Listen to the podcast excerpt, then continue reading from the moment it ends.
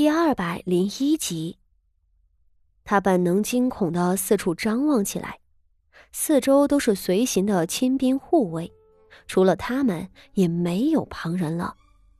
那么这样说来，夜袭他的匪徒一定在这群人中间。而与此同时，他也想到了先前收到的东西上留下的“徐”字，心里豁然开朗：是徐家，就是徐家。就算不是徐家的人，那也是徐家的兵。用恶作剧来吓唬他的人，就是徐家军。傅锦仪睁着一双惊愕而激动的眼睛，忍耐不住，大声道：“徐大将军，停一停！”轿子先停下了，前头跑出去数十米的徐策跟着停了下来。徐策勒马站立。回头看着掀起了轿帘的傅锦仪道：“县主，你还有什么事？”徐大将军，你，你再帮我一个忙吧。傅锦仪显然底气不足，虽然他明知是徐家军理亏，他讷讷道：“将军，我告诉你，你手底下这些亲兵中间有内鬼啊！”你不知道，我先前曾经被人袭击过，现在我能肯定，那人就在你们中间。徐策眉头一挑。这个时候，徐策其实还没有反应过来，傅锦仪说的是什么。他调转马头，缓步的夺了回来，在傅锦仪的身前下了马刀。县主，你的麻烦是怎么这么多呀？你方才说什么？你说我手底下有些亲兵，想袭击你。对，就是这样。有人。傅锦仪猛地点头，然而他话还未说完，前头那徐策已经怒了。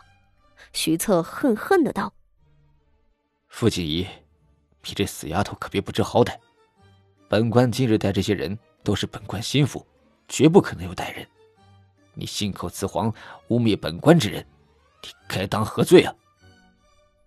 徐策本就生得高大，一张黑脸，不怒自威。他瞪着眼睛，厉声大喝起来。傅锦仪哪里受得住？他吓得脖子都快缩没了，却仍然吞吐道：“大将军，你你好人做到底。”这件事情对我来说也是有些难以启齿，是一个毛贼，近来时常溜进我们傅家，欲行不轨。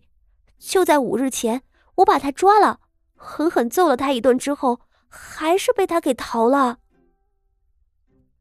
那按耐不住怒火的徐策正欲继续发飙，傅锦仪轻飘飘的几句话入耳，他便僵住了。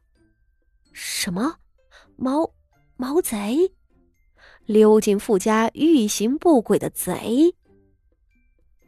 希特的脸色在一瞬间由勃然大怒变成了惊惶万状，他吞了一口口水，看着父亲一刀：“你，你说，你以为那是个贼？啊，不是你五日之前抓到了一个贼。”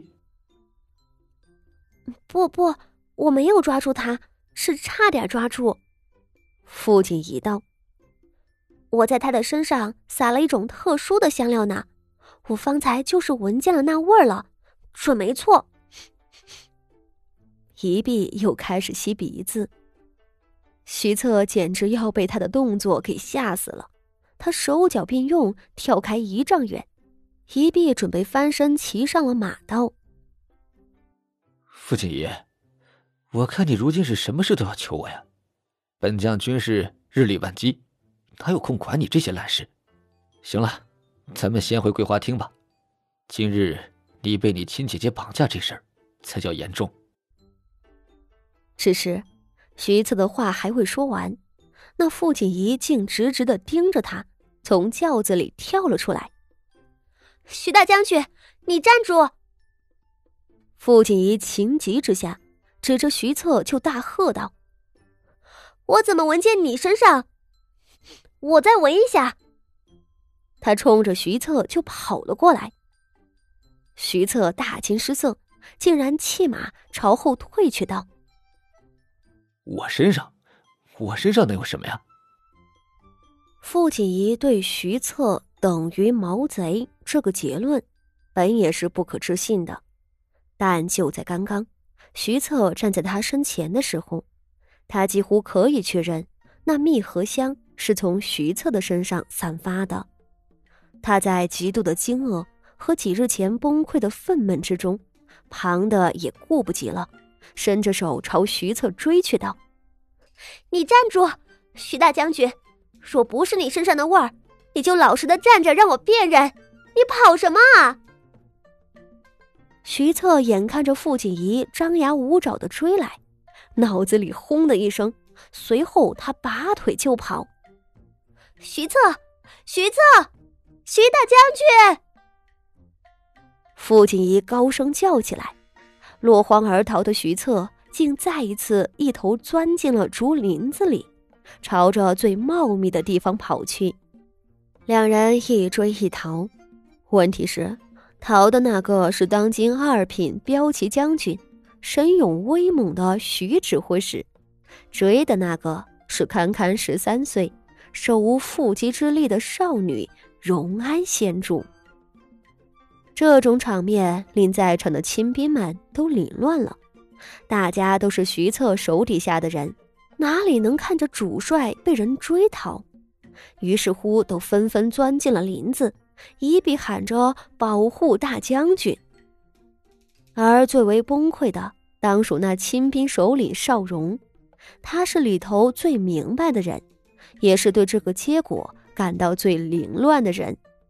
他欲哭无泪的。望着逃窜到竹林的自家主子，心里只期盼着徐策能跑得快一点，千万别再让荣安县主近身了啊！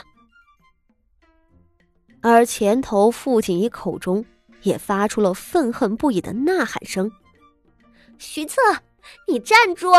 徐策，你这个毛贼！”种种诡异的声音伴随着诡异的画面。出现在了萧府的竹林子里，场面一时不可收拾。